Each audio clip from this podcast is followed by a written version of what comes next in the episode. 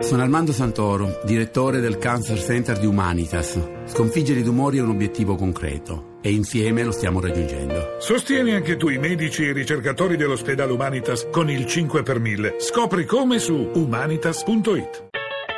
ETA-BETA, nuovi mestieri, nuovi linguaggi.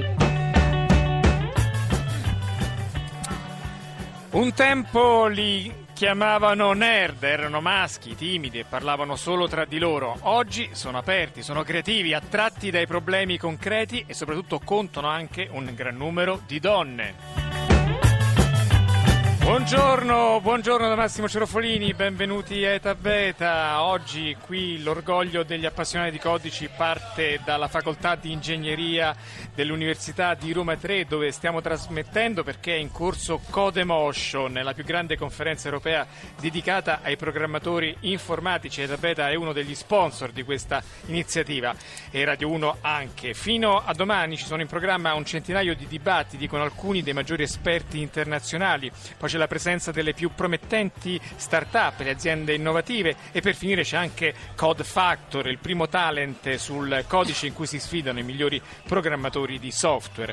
A realizzare tutto questo, che sta raccogliendo qui migliaia di giovani ingegneri e non solo, smentendo tutti gli stereotipi del genere, sono due giovani appassionati di tecnologia. Buongiorno allora a Chiara Russo. Ciao Massimo, buongiorno. E ciao, buongiorno a Mara Marzocchi. Ciao Massimo. Due donne per questa squadra, grande conferenza europea dedicata al mondo della tecnologia. Due donne, chi se lo aspettava? Com'è nata l'idea, Mara? L'idea nasce proprio per passione, già da 6 anni fa, e lo organizzavamo nel nostro tempo libero e nei ritagli di tempo, per una grandissima passione verso la tecnologia.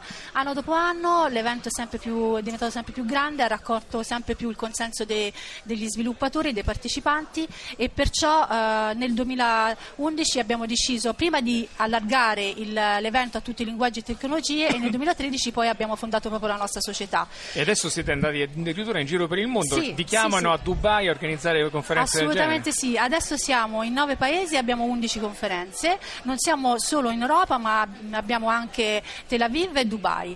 È una grande soddisfazione perché siamo partiti proprio qua da Roma in 2 e adesso abbiamo un team di circa 25 persone. Naturalmente non facciamo solo conferenze, facciamo tante altre cose. Ecco, insomma, qui l'atmosfera è veramente elettrizzante perché immaginate la concentrazione di quelli che appunto un tempo chiamavano nerd, giovani appassionati di codici, che però, Chiara Russo, non sono più quelli che rappresentano un po' lo stereotipo del genere, è vero, sono molto più evoluti, non stanno più nella cameretta da soli, non parlano più in linguaggio incomprensibile a noi umani, vero? Assolutamente no, potrei definirli persone normalissime.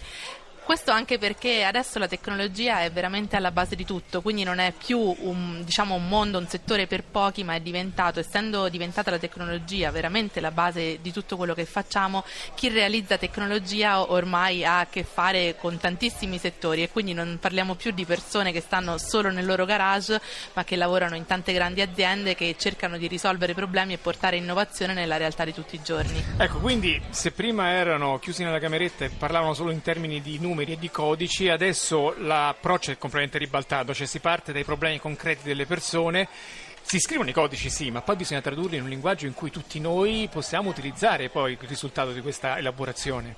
Assolutamente, si fa tantissimo lavoro, anche perché ovviamente prendiamo l'esempio di un'app mobile che ormai si usano in tutti, sì, le app sullo smartphone che ormai vengono utilizzate in tutti i settori, dal settore medico al settore giuridico, quindi bisogna realizzare un'app che sia poi utilizzabile da un avvocato che ovviamente non è magari esperto di tecnologia, quindi sì, lavorano sul codice, ma poi devono rendere fruibile quello che realizzano. Intuitivo. Un'altra cosa che la vostra storia dimostra è che rompe un po' l'immaginario di tutti noi sui programmatori, è che guardando in giro qui ci sono diverse donne. Come mai, Chiara?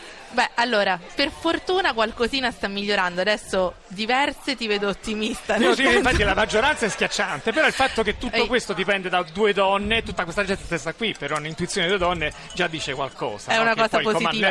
Guarda, io ho iniziato ingegneria, eravamo 2 su 250, per fortuna adesso la situazione è nettamente migliorata, si stanno avvicinando tante donne e noi come Codemotion facciamo tante attività per aumentare il numero di donne in questo settore, organizzando degli eventi ad esempio dedicati anche nei licei, noi per far capire alle ragazze che la tecnologia è assolutamente un mondo per loro e che poi è una cosa creativa, divertente, non è qualcosa soltanto per la visione del nerd di un tempo, insomma.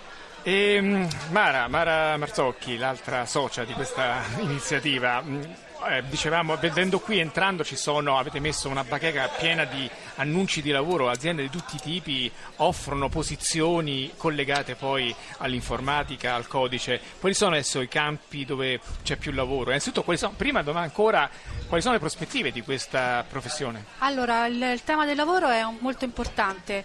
Diciamo che c'è già adesso una carenza di figure professionali specializzate e questo perché appunto le aziende faticano a trovare programmatori, e questa sarà una tendenza che sarà ancora maggiore nel futuro.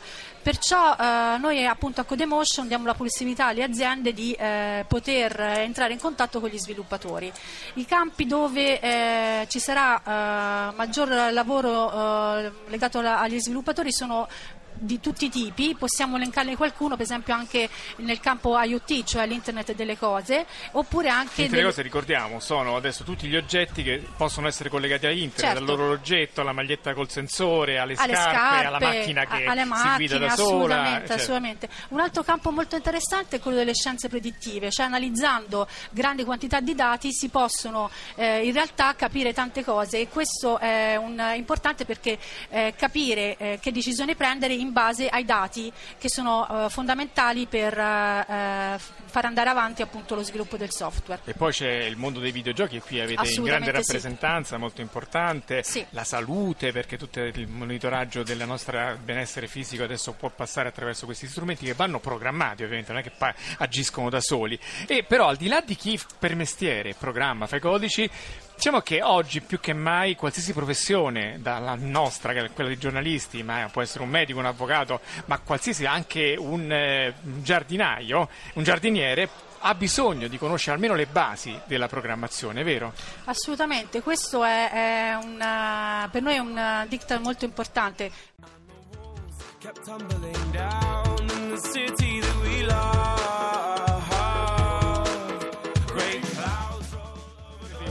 Incidente tecnico, riprendiamo la linea dall'Università di Roma, dalla Facoltà di Ingegneria Roma 3, dove stiamo trasmettendo in diretta dall'evento Codemotion, il più grande evento europeo dedicato alla programmazione. Stavamo parlando con Mara Marzocchi, una delle due editrici di Codemotion, sull'importanza del codice. Ha detto che oggi imparare un codice anche per qualsiasi professione che non sia quella dell'informatico è importante come saper leggere e scrivere.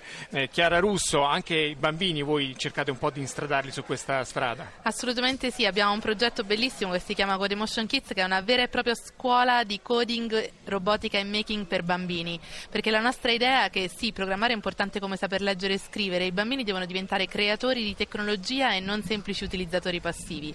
Questo perché non pensiamo che tutti debbano poi diventare ingegneri informatici, ma è importantissimo perché studiare il coding gli dà delle grandissime basi di logica e poi stimola la loro creatività, li aiuta a lavorare in team, quindi gli dà delle carte che saranno poi di aiuto per la loro vita futura, a prescindere dalla professione che intraprenderanno. Quindi diciamo anche una cosa, postuliamo una cosa chiara, che il codice non è un atto puramente razionale, un po' tra virgolette arido, ma può aprire la mente a una grande creatività, vero? Assolutamente, apre tantissimo la mente. E qui c'è Flavia Magischi, che è una appassionata di letteratura, che addirittura ha creato una poesia con un codice.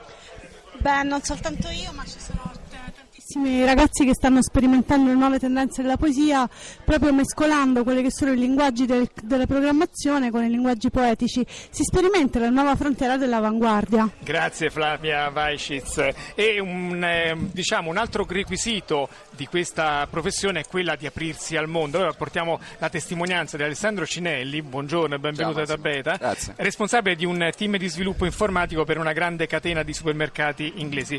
Tu lavori a Londra, però prima sei passato per la Malesia e per Dubai. Com'è questa esperienza internazionale? Tutto iniziò comunque grazie a una conferenza proprio nel 2008. Sono uscito da questa cameretta, come abbiamo detto all'inizio, e mi sono aperto a questo mondo, e proprio l'opportunità che ti dà questo mondo di andare ovunque, di poter conoscere persone, condividere cose, Mi riteniamo un bel po' fortunati in questo momento, perché chiunque in questo momento è alla ricerca di sviluppatori, è un mercato che in questo momento non ha crisi, e quindi è una cosa globale, quindi ho sfruttato proprio questa cosa e ho viaggiato un po' per il mondo. E com'è andata? In Malesia com'è andata? È stato tutto stupendo, perché chiaramente ti rendi conto... È una lingua universale il codice. Esatto, è una lingua franca e possiamo permetterci di andare dove vogliamo. Mara Marzocchi, sì. L'occasione di lavoro che ha trovato Alessandro Cinelli veramente testimonia l'importanza di studiare queste cose, però qui ci sono tante persone che non aspettano la chiamata di un datore di lavoro, ma fanno in proprio, creano quella che si chiama oggi una start-up, un'azienda innovativa. Ci fa qualche esempio delle cose più interessanti che sono qui in esposizione? Sì. Assolutamente sì, noi qua ospitiamo sempre le più innovative start-up. Abbiamo per esempio una start-up che si chiama KPI 6.